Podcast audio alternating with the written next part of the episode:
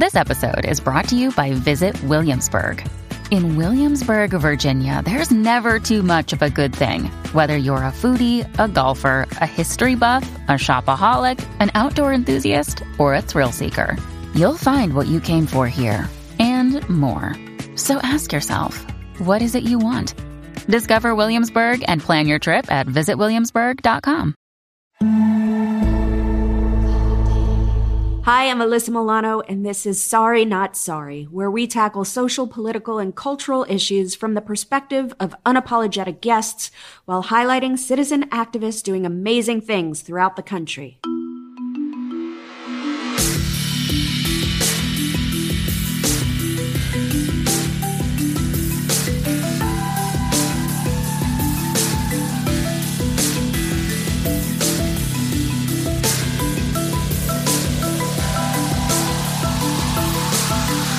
Today's guest is someone who is incredibly special and incredibly special to me.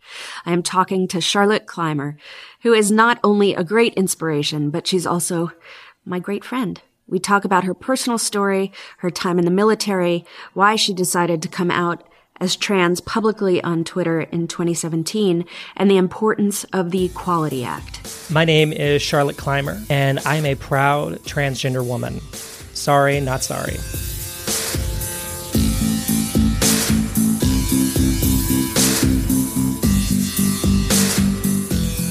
On October 15th, uh, 2017, when I sent out the Me Too tweet, uh, what people may not know is that the screen grab that I used in that tweet, Charlotte sent me on Twitter. And she said to me, uh, This is going around on Facebook. It's interesting. Uh, see if you want to do something with it. So you, you, sure as hell did. so I when I think about when I think about everything that we've accomplished in in the last couple of uh, almost couple of years with Me Too, um, my thought always goes to you, Charlotte. Oh, thank you for that. Can you tell us a little bit about your history and yourself because it's it's truly not only fascinating but there's so much intersectionality there that I think uh, needs to be explored. There's a lot going on. Um, so I was raised in the South, uh, in Central Texas, from two lines of you know, uh, basically poor white folks. Uh, one side is from Kentucky, the other side is from Oklahoma. And you know, growing up, there there's a lot going on, right? I mean, you know, there's poverty, uh, there's a lot of abuse in our family, um, and in the midst of all that, I was trying to figure out, you know, who I was as a person. Um, the biggest thing was gender identity, and I, I I knew from a very early age, like we're talking three or four, like my earliest sense of consciousness, that I was different. Um, but I didn't know how to explain it. I didn't know how to articulate the the uh, the feeling very well, or the words, or the vocabulary. But I knew that I wanted to be a girl, and I didn't know uh, uh, how to talk to my uh, talk to the adults around me about that because there wasn't really a space to do any kind of sort of uh, empathetic uh, conversation, let alone on something as complex, especially in the mid '90s. how did that manifest you know, itself in like your daily existence? Like you know, here, probably dumb question number one. Did you play with dolls?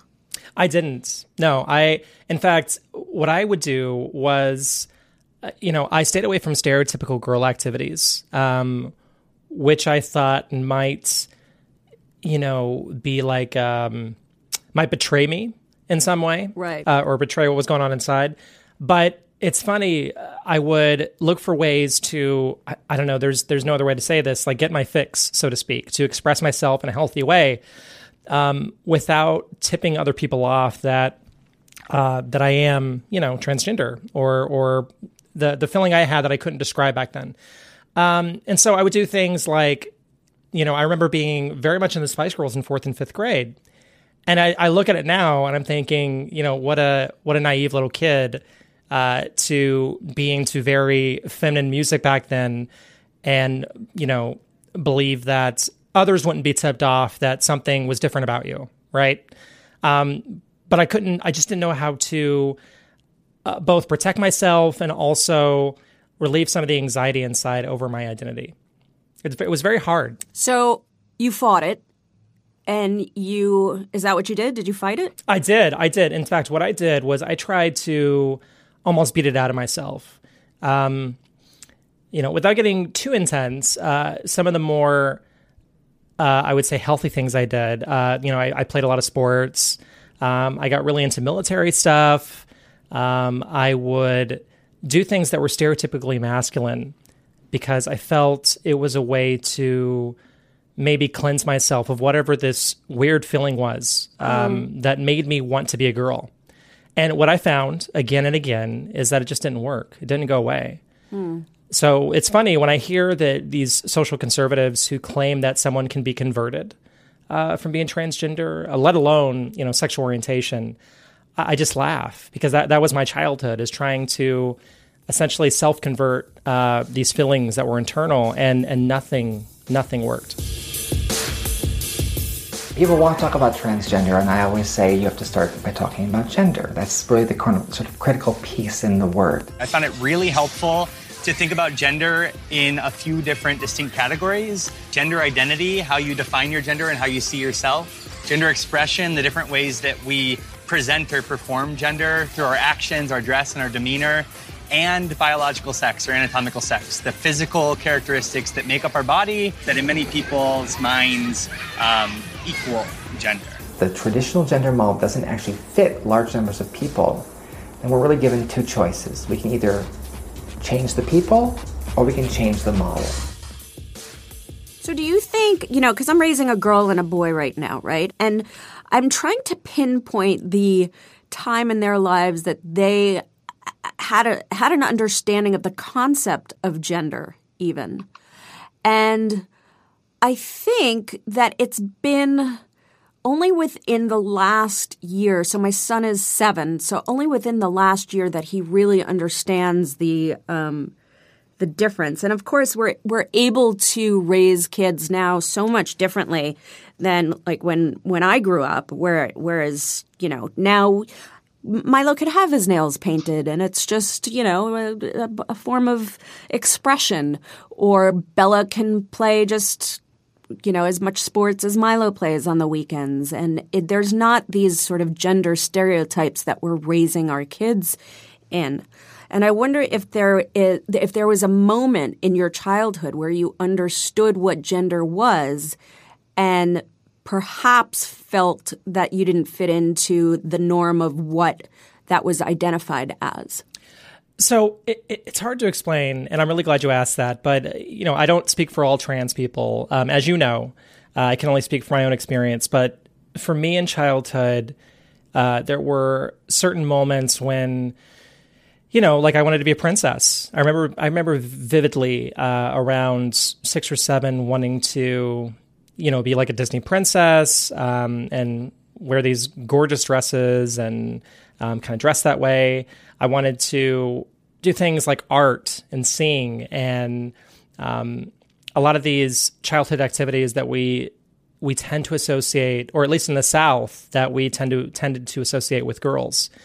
Um, and it really annoyed me internally that I would see, you know, for example, my sister and a lot of my female peers my age engage in these activities that I couldn't do uh, because the adults around me told me that you know that wasn't appropriate for boys to do. Um, so yeah, I would say I would say over childhood it was this it, it was almost like this snowball effect. You know, I I started to notice over time like oh my god, I really am just not very happy with being a boy. and I, I don't think it was until my preteen years, maybe 11 or 12, that it all kind of suddenly hit me that I was extremely uncomfortable in my own body and not in a normal teenage way because it's a very healthy teenage thing to, you know, uh, have some kind of body shaming or not like be happy with the way you look.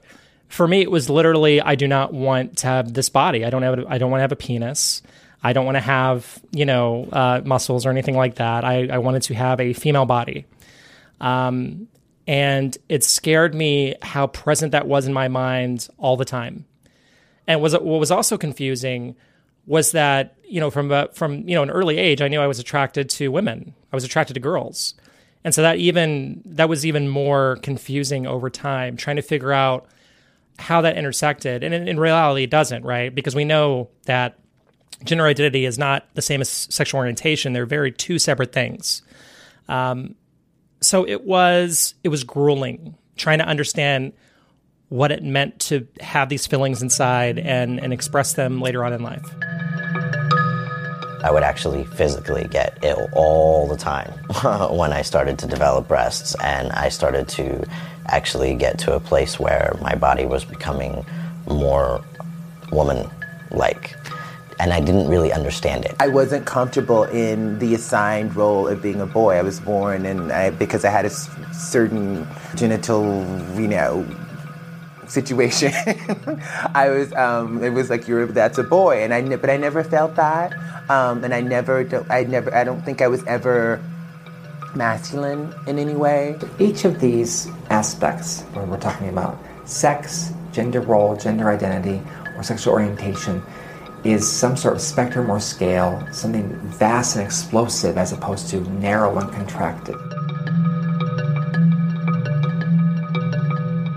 So you go to high school where it's all about, you know, gender and sex and sexuality. And you're supposed to start dating and, you know, all of the, the madness. How did you cope with, you know, just high school? I mean, high school's hard enough as it is, right? Like, how did you put everything in its place? Did you just ignore it? Did you try to suppress it? I did. I tried to suppress it, and I tried to uh, kind of reconcile what was going on internally with you know cultural expectations in high school, and I got sloppy, right? So, you know, I remember I remember this one day. I think our choir went on some field trip somewhere. I think to the mall, and people split off into their little groups, and I went with the girls. I went with like four or five girls. Um, and I remember, you know, they were cool with it, except for one one of the girls. And I remember her remarking, like, "Why are you with us? Like, why why aren't you like going with the boys?" Because it wasn't I wasn't hitting on them. I just wanted to be one of the girls, but I couldn't say that out loud. And of course, you know, um, it wasn't like they knew what was going on. But I I I noticed that in that awkward teenage way, it manifested itself into not being smart about the way I interacted. Um, because if I were smart, I would have been hanging out with the boys all the time, right? Uh, going lifting weights or you know doing whatever the hell boys do. Um, I just it just did not speak to me at all. And and also I found that when I was in those male environments, I was extremely uncomfortable. Yeah. I, I couldn't get on with the performative nature of it like the locker room talk and things like that. I just i just couldn't do it. Now, was there a moment where you were like, maybe this being uncomfortable in my own body is that I'm gay? yes. Yeah. In fact i thought i thought very briefly in high school before i knew yeah because we didn't have like comprehensive sex education right? We we had the basics like here's how people have sex um, you know here here are the ways that you are supposed to have safe sex. But we didn't discuss like you know anything outside of heterosexual sexual relations. We certainly didn't discuss gay sex. We didn't talk about um, gender identity. Uh, it was boys in this classroom girls in this classroom and here's what sex is and here's how not to fuck up right? Um, and i recall maybe junior year of high school thinking you know maybe i am bisexual. Maybe i just haven't you know realized that i'm attracted to boys yet and I, I didn't come out as bisexual, certainly, but it was one of these things where that was the best way I could rationalize what was going on internally because I knew in our in a very myopic way, and I of course I don't at all think this is okay, but in my conservative Central Texas environment, you know, we perceived gay men as being far more effeminate and being part of girl culture, so to speak. And so the best way I could rationalize what was going on with me was to just tell myself, oh, I must be bisexual. And at some point, it'll kick in, um, that I'll be interested in boys. And that's the only way to explain what's going on right now. So it's kind of terrifying and confusing all at the same time, way more than you know the normal amount for uh, uh, most teenagers. It was confusing because I didn't have language yet. I didn't really have the language to define how I saw myself. I didn't know how to articulate what I was feeling in rebuttal to the people who are charged with my care. I went to the therapist and I internalized all this shame around wearing a dress and being very feminine. And so I was in such intense denial. And so at the same time that everyone was like, yeah, Jonas, you're a boy, um, they were telling me I was too young to understand what gender I was. You know, as a young person, you have not much, you don't have much agency or decision making. That's right. Right. and so you just go wherever people pick you up and take you and Yeah. say that this is the way the world is. Uh-huh. And something internal inside of me told me constantly Mm-hmm. that what they're saying is wrong. But you know, I went up to my parents and I was like, listen, I've for a couple years I've tried this whole boy thing. I think it's lovely. Um, it's just not me. So, what did you do? You joined the military. I did. Yeah. Of course, I Played as high one school does. football, uh, uh, graduated high school. And, you know, th- the biggest thing for me in joining the military was because I felt patriotic and I wanted to serve. And I disagreed with the war in Iraq, but I still felt, I don't know, this really corny sense of honor to serve in the military. Um, but very much present in my mind was maybe this is what will finally do the trick. Maybe I spend three years in the military and it beats, you know, out of my body this longing to be a woman. Hmm. And it did not work. It just didn't. But did your patriotism change? Yes, yes, I think it did. It became more nuanced. Um, you know, my time in the military was one of eye opening. Uh, I, I I started to question a lot of what it means to be an American and be a patriot. Uh, because at the time it felt like you know patriotism means serving your country, regardless of of, of what's what's present uh, and going on. You know, because that's what that's what conservative culture is having a blind allegiance to what you believe are American values or what are taught uh, as American values to you.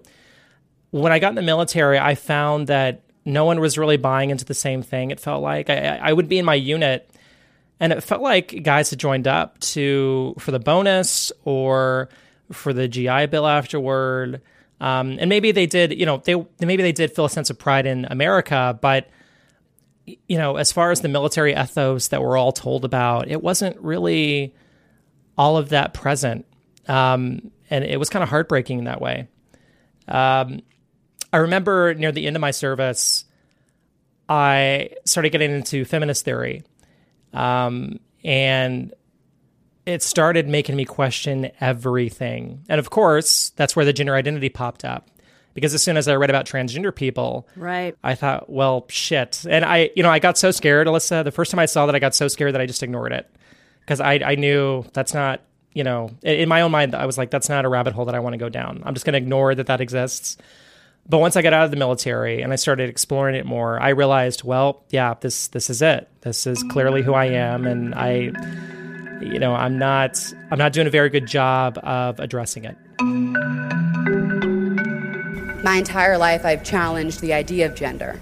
And after being asked that question on the playground, I started asking myself, well, what gender am I? Until that point, I never really thought about gender. To me, it was just a word or a placard on a bathroom. I never thought twice before playing any game or putting on any shirt. I just did me. Nevertheless, I began to get older, and consequently, kids started making fun of me.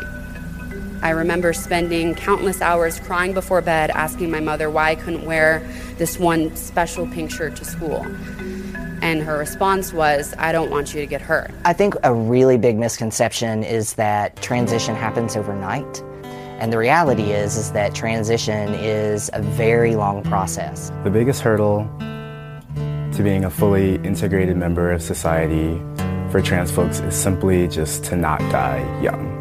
I'm 26, um, and I fight every day to one day live to see 35, which is the average age for a black trans woman in the South.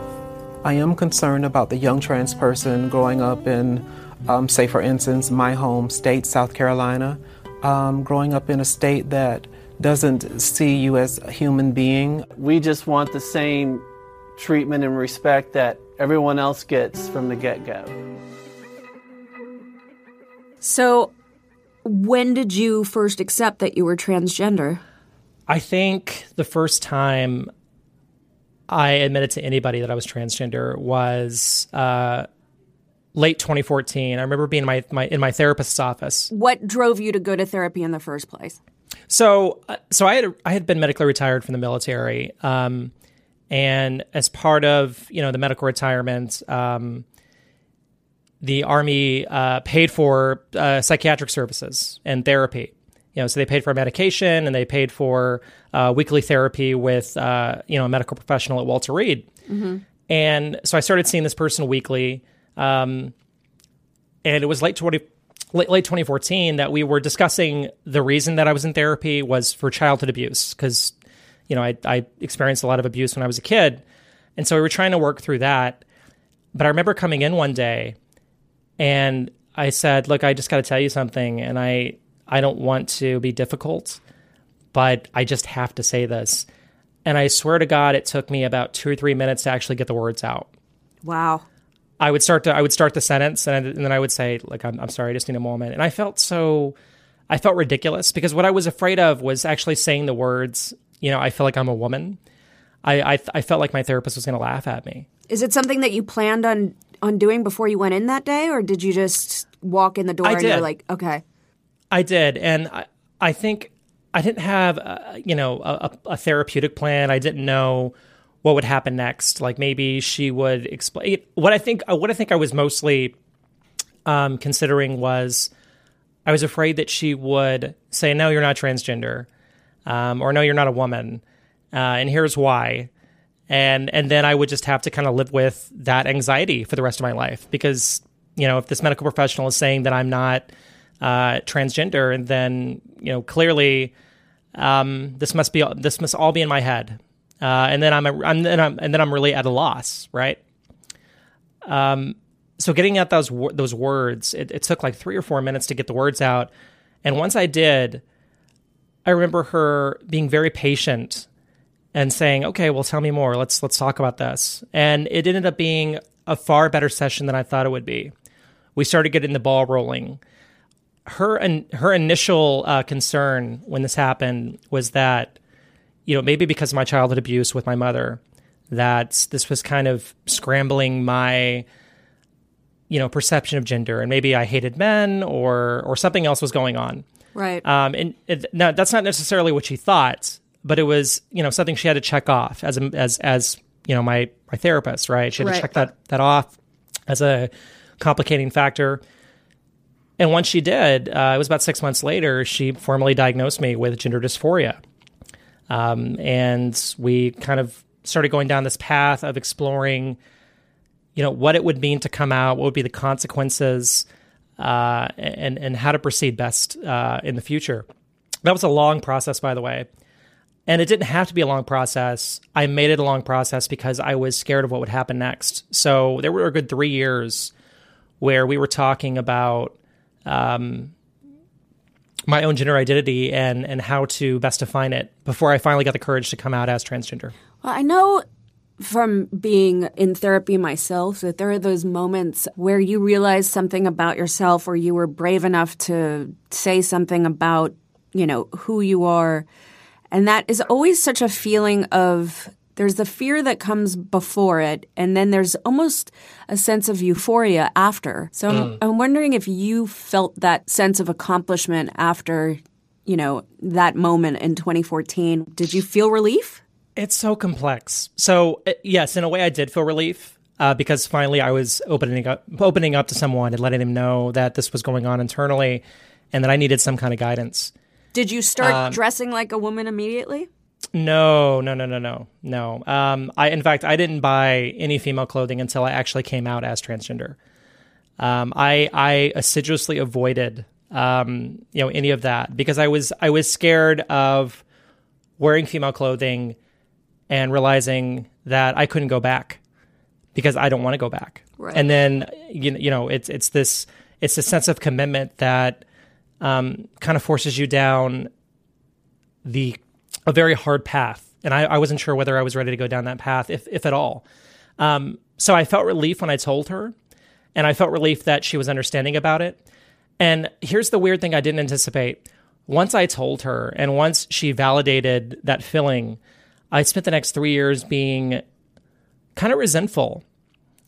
Um, and I don't know how to best describe it, but I I was resentful that I finally knew that this internal feeling it was okay to have, and yet I couldn't express myself in a healthy way as a woman. So I remember being at work, um, and there were about four or five women my age.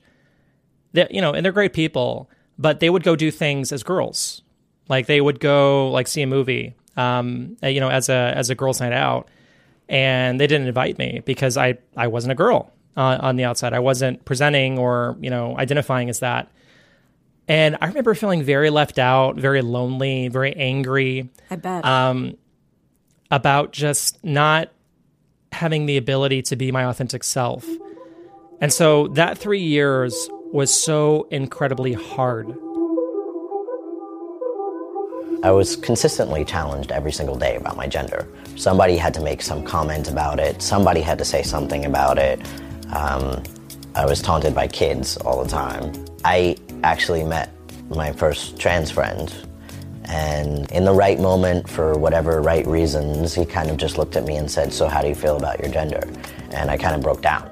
For most people, the sex they were assigned at birth is a pretty good match with their gender identity. For transgender people, it becomes clear very often at a young age that um, their sense of themselves is different than what's reflected in the mirror, what's reflected when they look down at their bodies. You know what I'm thinking about right now is the young people that don't have access to the therapist from the military that Mm-hmm. have to come to this realization, figure out what it means, figure out how to really feel it and live it totally by themselves without the Mm-hmm. Mhm. guidance of a of a medical professional helping them along the way and how isolating that must feel. the isolation and the strength. I mean, there is so much strength in these folks, uh, especially younger y- younger folks who realize, no, this is how I feel. This is how I'm going to start acting or expressing myself, and I don't need an authority figure to tell me that's okay. Which is the opposite of me, right? I needed a therapist to tell me it was okay before I started doing it. And a lot of these younger folks, But what happens love, to the people that don't have that authority figure that to tell them it's okay? Right. Like they just they stay in the closet or uh, they they kind of repress these feelings and you know maybe they get expressed in more unhealthy ways, uh, say drug abuse or alcoholism, um, maybe violence in some way. You know, a, a lot of this a lot of this leads to far worse problems for not only themselves but the folks around them, and it's incredibly tragic. So, what made you decide to come out publicly? You came you came out publicly on Twitter. Uh, That's right. November 29th, 2017. I will never forget it. Yeah. Wow. Well done. Yeah, Yep. that's right. I I remember. Um, so the previous year, uh, in the same week, you know, the the election happened, where you know Trump stole the election, and the same week I broke up with my longtime partner. Um, we'd been together for three years. We had been talking about a life together, and you know, we had done all of the traditional planning. Like we knew what, we knew when we were going to get engaged. We knew when we were going to have kids, what we would name the kids. I mean, we had everything, you know, kind of laid out on paper. And there came a point when I realized that her parents just did not want her to be with me. I, I had confided to her that I was transgender and I didn't know how best to negotiate that with our relationship. Um, that was also an incredibly hard conversation. And I remember at the time the agreement that we that we made, or not the agreement. It wasn't like a deal that we made. It was more like, here's how we can stay together and do this. Um, I thought, oh, I'll just identify as gender nonconforming or non-binary, and that'll at least let me feel a little more authentic, a little more like myself, without, you know, going into um, full full mode where I'm presenting as a woman, uh, which is what I wanted to do. That way, I could you know meet, her parents and I could be dressed as a male. Um, but at least I could still say, you know, I'm non-binary. Like I don't I don't identify as male. Um, and so when we broke up, I I was very depressed for God a year. What was that conversation like? What did you actually say? Oh gosh. Um, Do you remember what you said? Yes.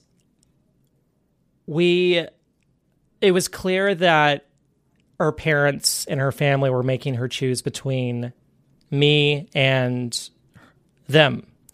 Um, and she decided that she couldn't live without her family. Mm.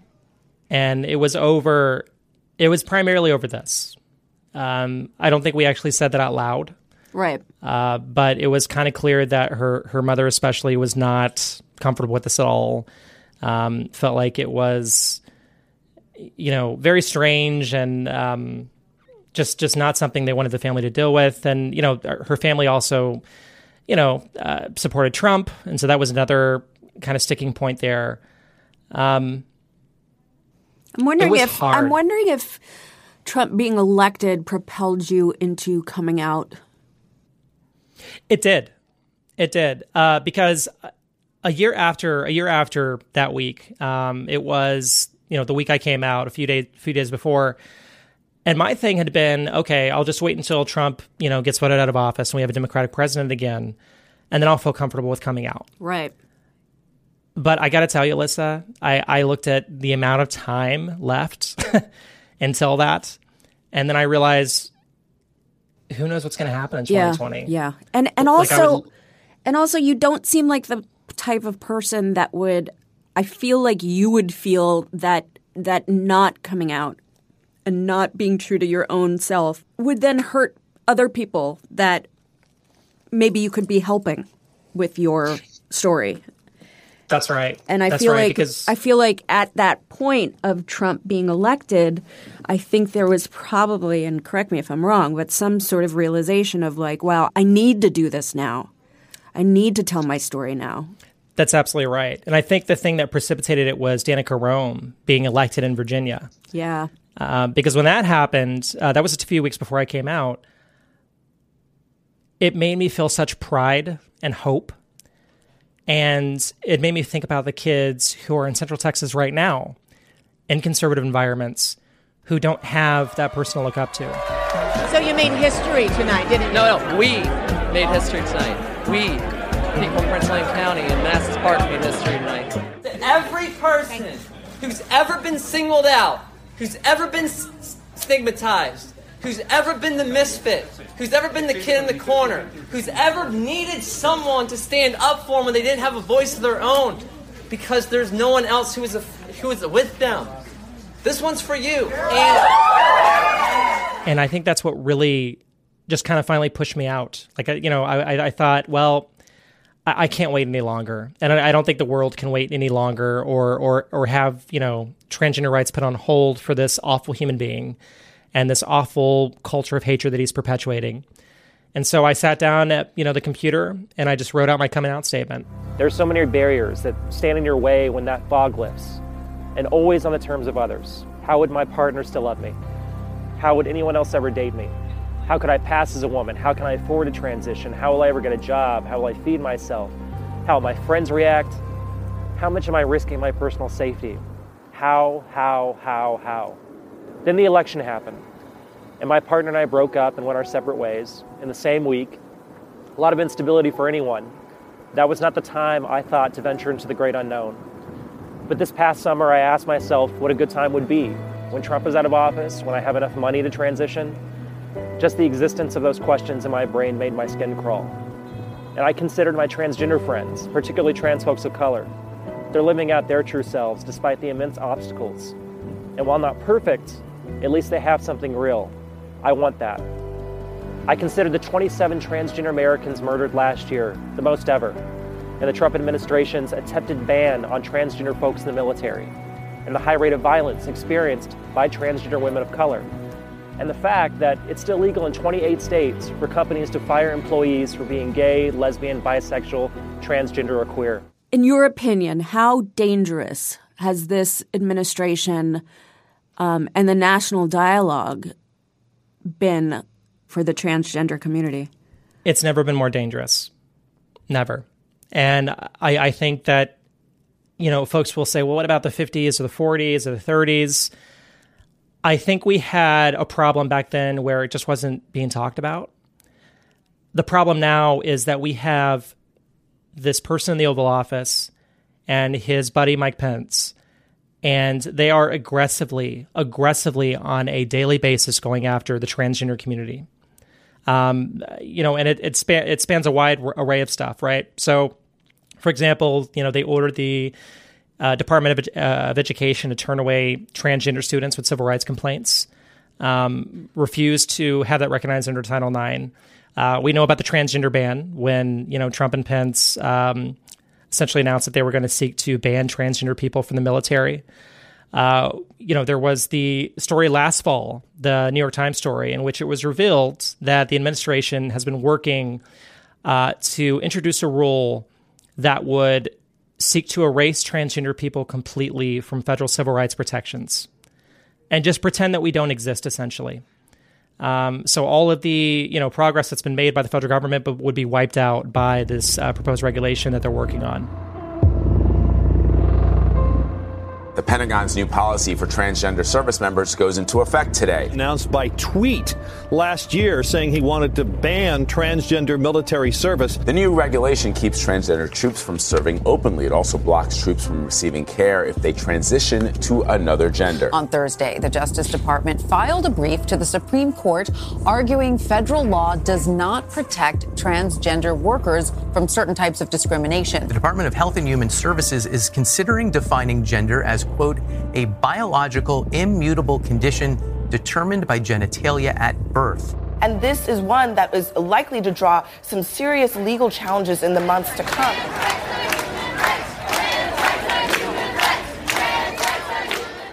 I mean, it's terrifying. And I talk to other trans people. They're terrified. They, they talk about, uh, you know, the what it could look like over the next five to 10 years if, if Trump stays in power or if someone like Trump stays in power.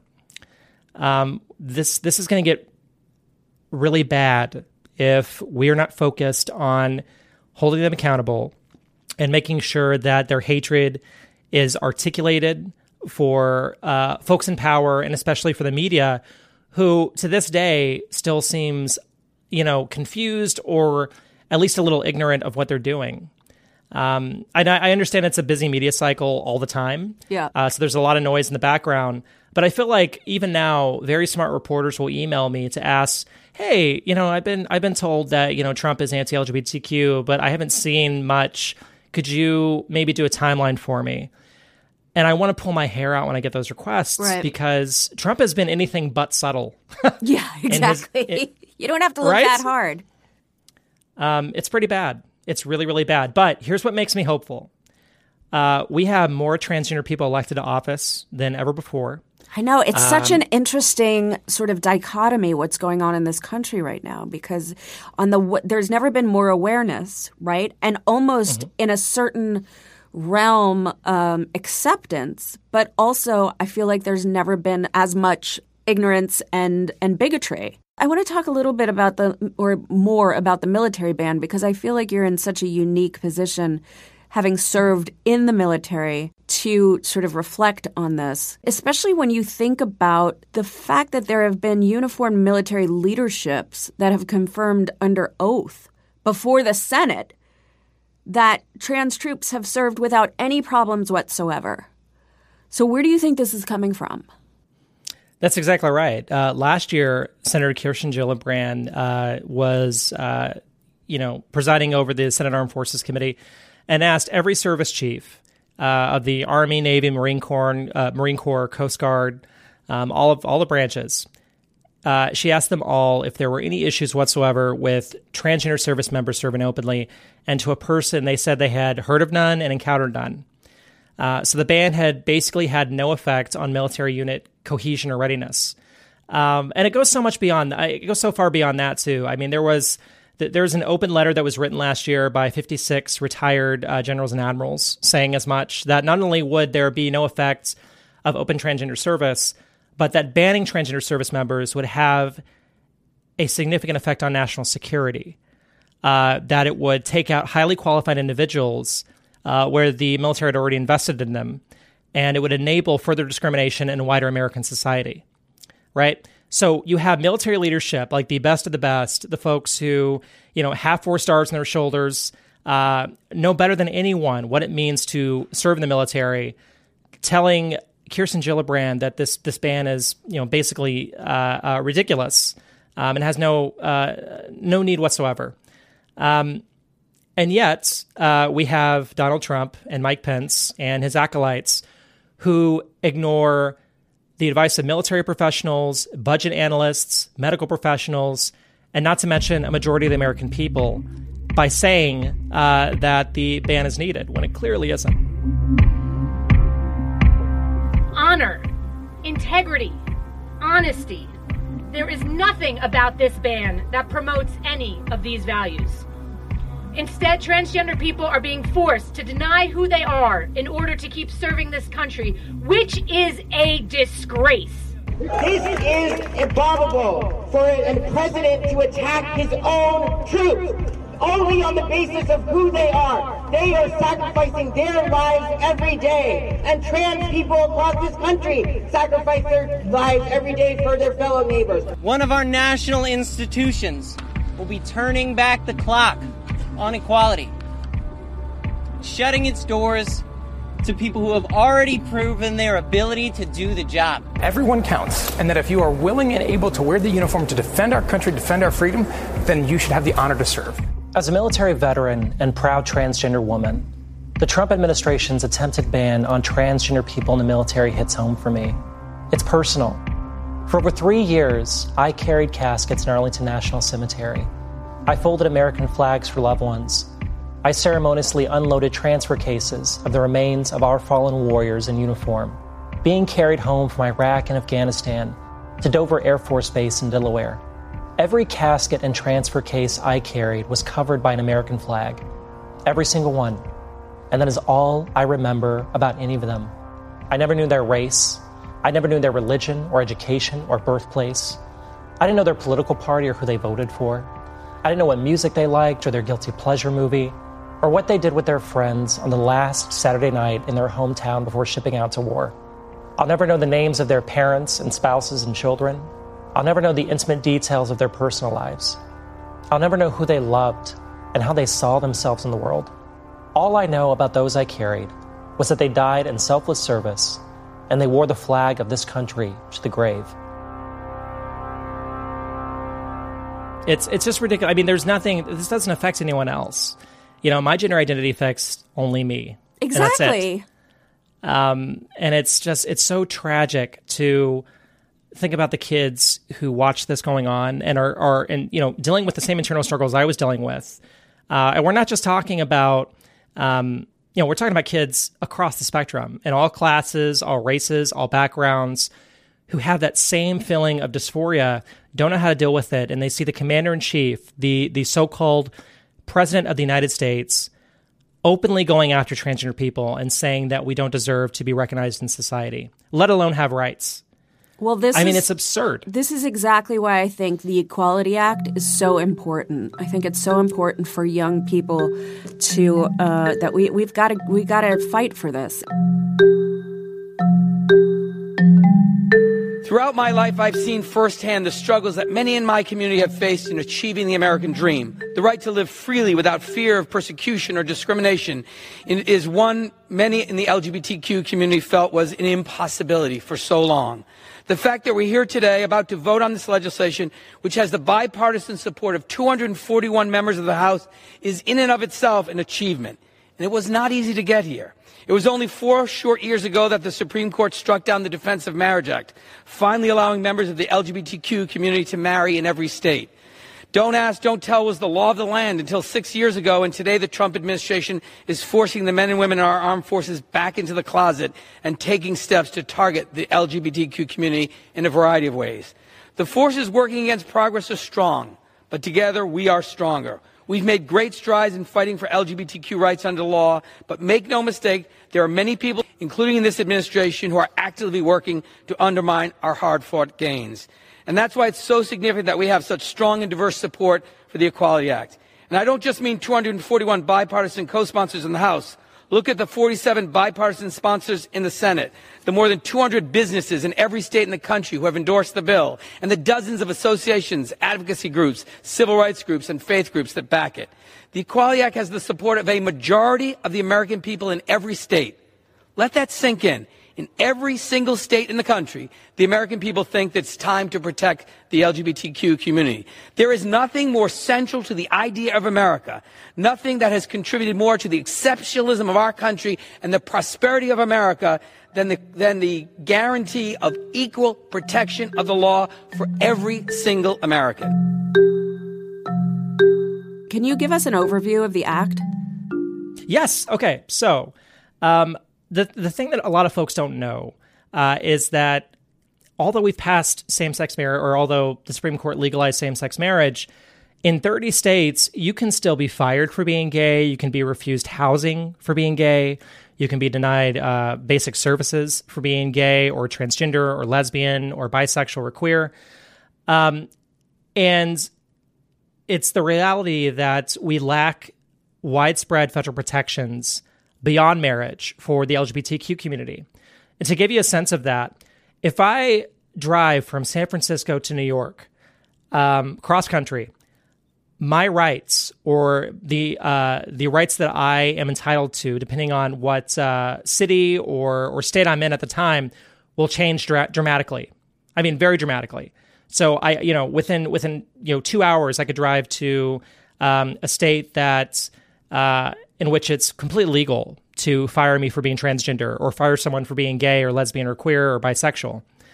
Um, and I think it's it's so so strange that most of the American people don't understand this or they don't know about it. They don't know that their uh, that their gay friend or that their gay relative or that their gay parent or child can literally be fired by their employer in 30 states for being gay.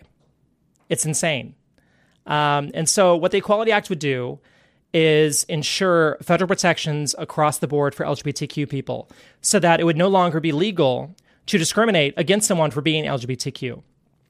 Um, this used to be called the Employment Non Discrimination Act. Uh, now it's been morphed into something that's far more far more broad, uh, and it, it, not only demonstrates, uh, or excuse me, it not only addresses employment, it also, uh, you know, addresses housing, uh, credit, education. I mean, this is so vital. This is so important. 50 years after the LGBTQ Americans took to the streets outside of New York's Stonewall Inn to fight against harassment and hate, we take pride in the progress we have forged together.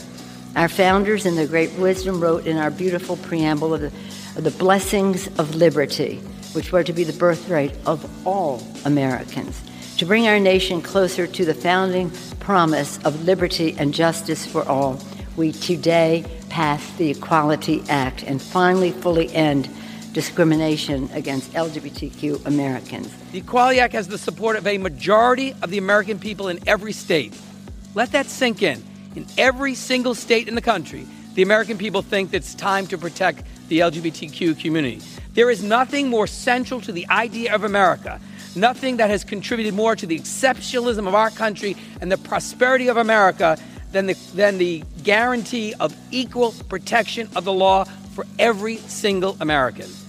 And they support this bill all across this country because it makes sense. It's common sense. It adds sexual orientation and gender identity as protected classes through existing civil rights law, ensuring that the LGBTQ community enjoys the same protections as everyone else nothing more and nothing less. On this vote, the yeas are 236, the nays are 173. The bill is passed.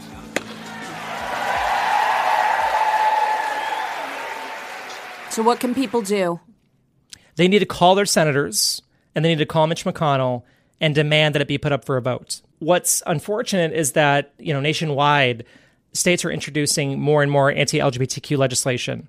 In Tennessee, since the beginning of the year, uh, members of the legislature there have, Republican members, I should say, have introduced 12 anti LGBTQ bills to be considered.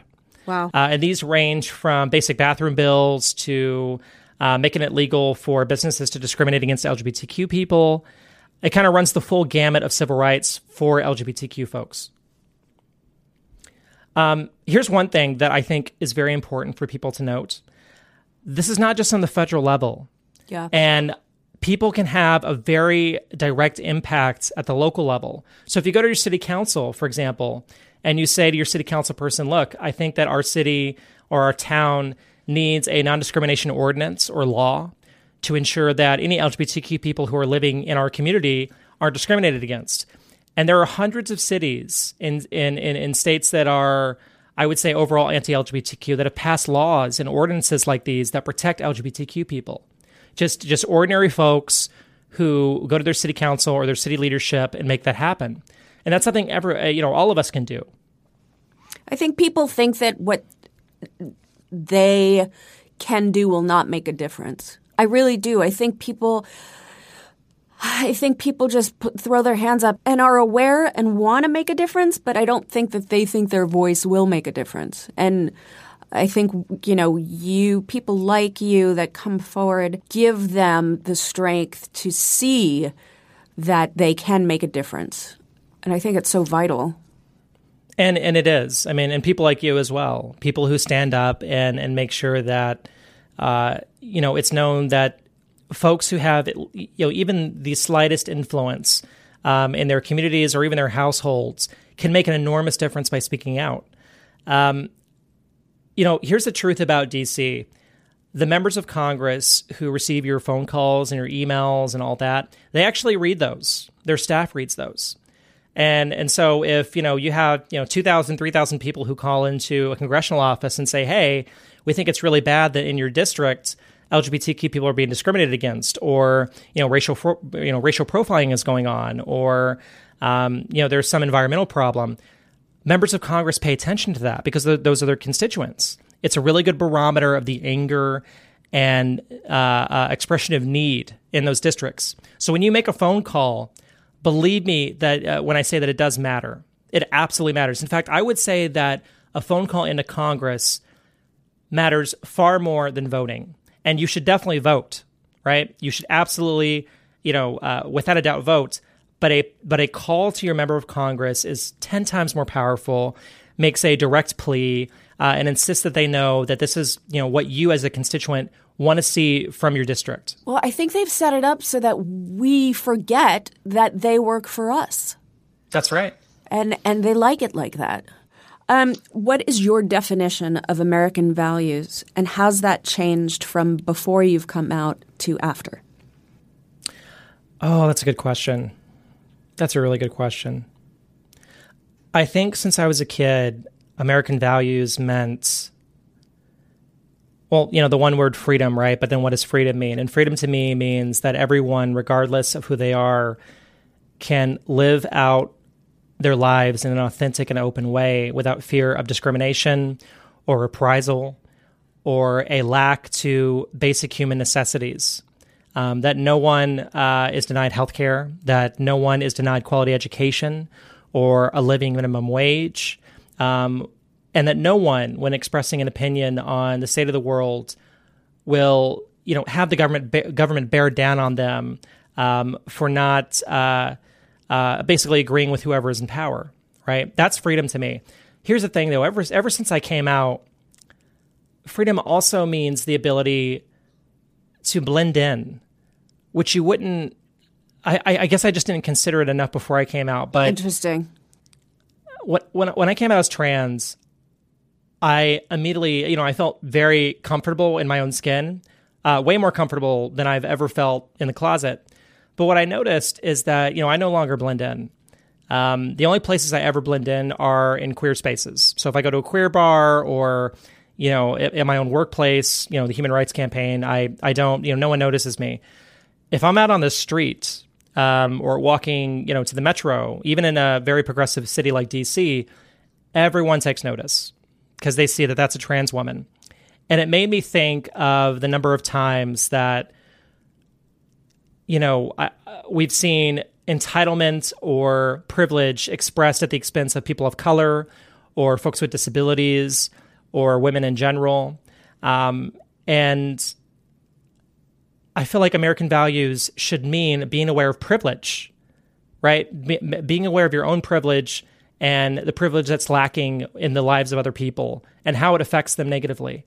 You know, there's always there's always two narratives with civil rights. There's the legal narrative and there's the cultural narrative, Right.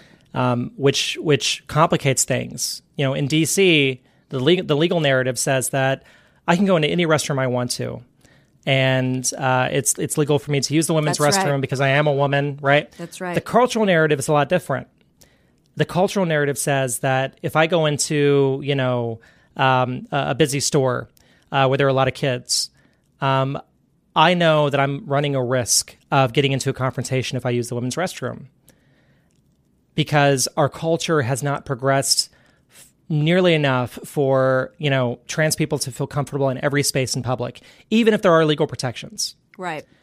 It's almost it's almost it's almost uh, relieving when I know uh, the spaces that it's probably not, it's it's a probably good uh, a good idea to stay away from those. Um, whereas you know I know spaces where I know I'll be comfortable and affirmed if I go into them and that's hard for people to understand, uh, to accept or understand because we, we get we've gotten so used to uh, legal victories happening um, that we think that once a legal victory happens, the fight is over. Right. And the fight is honestly never over. It is a constant process of recognizing uh, where privilege holds supreme and our responsibility to dismantle it. We be a nation where there's only one way to love, only one way to look, and only one way to live? Or will we be a nation where everyone has the freedom to live openly and equally? A nation that's stronger together. I would love to live in a society that doesn't have the concept of gender. That sounds like heaven. But we don't. We're given a binary male or female, boy or girl, man or woman. It's a system and chosen for you. Society mocks people who fall a little outside that binary, shames those who fall a lot outside of it, and isolates those who fall entirely outside of it.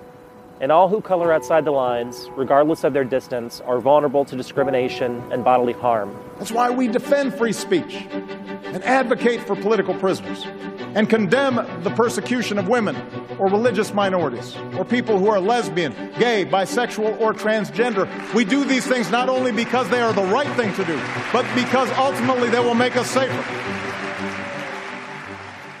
What does it mean to be an ally? Oh, ooh. Like, what would make me or someone the best ally for the trans and LGBTQ community?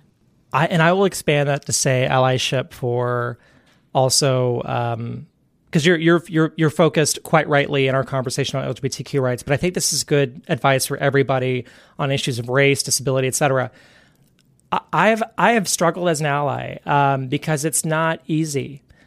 Um, there's no handbook for allyship, and the thing that I've had to come to accept is that being a good ally means embracing discomfort. Yes, and your own Looking- and your own stupidity almost. Yes, yeah, Right? that's exactly right. Our own stupidity. You're absolutely right because there are moments when you know it's extremely uncomfortable um, to be in a space or be in a conversation, and those are the moments that I've come to recognize as the best moments because that's when I know that growth is is present. Like there's an opportunity for growth present in those moments when we realize we're uncomfortable, and it didn't used to be that way for me you know, it used to be that I'd be uncomfortable and I'd be like, well, I really don't want to do this anymore because it's just it's it's not very comfortable. And it's taken a while for me to recognize those places where when I'm uncomfortable, that means I've messed up or or that means that I don't know something. And it's a great opportunity to learn something and grow as a person. Embracing discomfort is the best thing you'll ever do as an ally, hands down. I love that. You know, that discomfort comes from our own bullshit, our own insecurity about the moment, which if you allow yourself to feel that insecurity, it almost means you're already an ally. And I think for me, true allyship is being able to recognize that half the time you need to hand over the megaphone um, Mhm. and amplify the voices that need to be amplified um, because no one knows better than the people that are in that community. That's Whatever- very well said. Whatever the community is that we're fighting for. And also, I think the one the one other thing, and I, I know we have to end this soon, but the the one thing that always sticks out to me is pain, and recognizing where pain exists because it's so hard to go into an uncomfortable space, and someone might get nasty with you, and you have to realize that oh yeah, there's there's pain present in this space, And being cognizant of that makes it easier to create understanding. The more that we recognize the pain that's in other people and the pain inside ourselves uh, and allow space for that is, is really helpful. So much of that and what we've talked about is really comes down to empathy. And uh, I am so disenchanted. If anything, I am disenchanted the most about the fact that we in this country have steered so far away from this idea of put yourself in their shoes. Mm. And I don't know how we got to that point where it's all about, it's a very isolationist mentality of I, me, mine, and everything that I can't identify with or or relate to is not worth my time. And to me that's the most heartbreaking part about where we are right now is this idea that we've lost of put yourself in their shoes. What does it feel like to be in their shoes, to feel like they don't belong or to feel um, like they've come here for a better life and were put in detention. Like, what does that feel like to be that person? And I think if we allow ourselves that vulnerability, we're going to want to help. How could we not want to help? And so I hope that we can get back to that place. And um, I, I just want to finish by asking you is there anything that you go back to when you're feeling a sense of loss or despair? that brings you hope? Yes. Um, Woodrow Wilson's first inauguration. That day, uh, you know, usually presidents would kind of, you know, arrive at Union Station to a big throng, a huge crowd. And that day, the entire crowd was uh, on Pennsylvania, Pennsylvania Avenue for this enormous march uh, for women's rights. Uh, Alice Paul, Inez Milholland, um, uh, Ida B. Wells, a number of prominent women uh, in America were marching down Pennsylvania Avenue for the right to vote.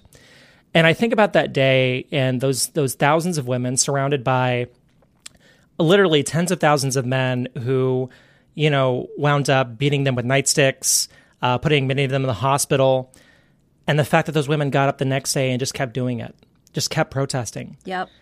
Now, they knew that they weren't going to get the right to vote that year, they knew that there it was likely they would not see a woman in Congress, uh, let alone a woman president, and yet they still marched. And I gotta say, like, I would not be standing here talking to you were it not for women like Sarah McBride or Janet Mock or Laverne Cox or Marsha P. Johnson, all these trans women who came before me uh, to make the path easier for me. And so, when yes, when things get really, really hard, when I get really uh, depressed or, or anxious, um, and I have a bad day, I try to think about all the bad days they had and how they got through it so that I could sit here in my full authenticity and, and be able to, you know, just live, just live as a person. In a memo made public, the Department of Health and Human Services pushed to define gender as being restricted to a person's genitalia at birth in an act of open hostility against transgender, intersex, and gender nonconforming people. Aligning the legal definition of sex with one's birth genitalia, complete with DNA testing to confirm, makes it clear that the Trump administration intends to continue to roll back rights and protections for TGNC and intersex people. But they won't stop there. The administration is framing it as scientific, a way to define gender on a biological basis that is clear, grounded in science, objective, and administrable. But the Trump administration, which has consistently minimized and denied the impact of climate change, doesn't care about science. In a system that puts cis men above all others, this dangerous policy proposal will create a further caste system with TGNC people at the bottom. Title IX was created to ensure that we wouldn't experience discrimination on the basis of our sex. It's provided opportunities for women to play sports in schools and universities and protected us from discrimination by organizations that receive federal funding. While never implemented in a way that created true parity for women in sports, it provided a framework and accountability for schools to include girls and women to participate at all levels of their education. I'm grateful for Title IX, and all American women should be too.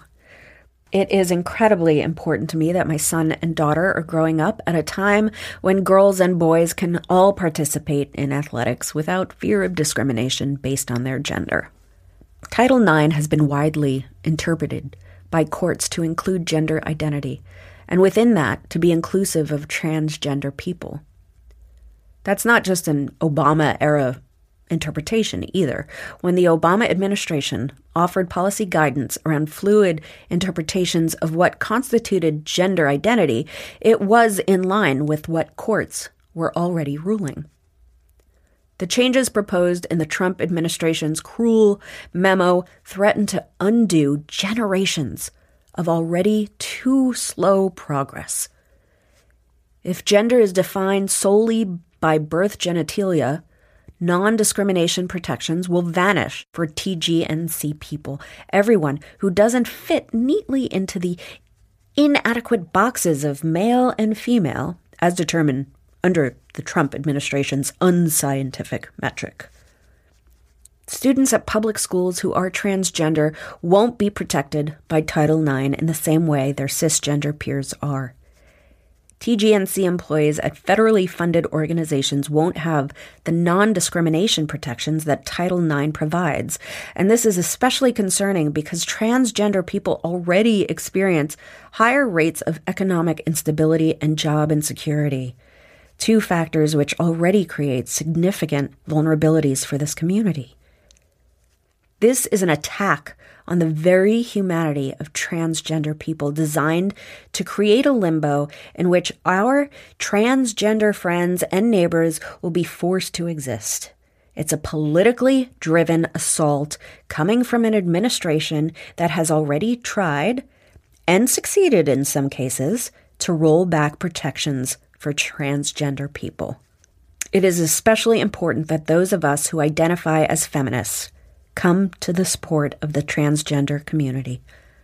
My trans sisters experience even more pronounced, specific, and cruel iterations of the discrimination that all women face.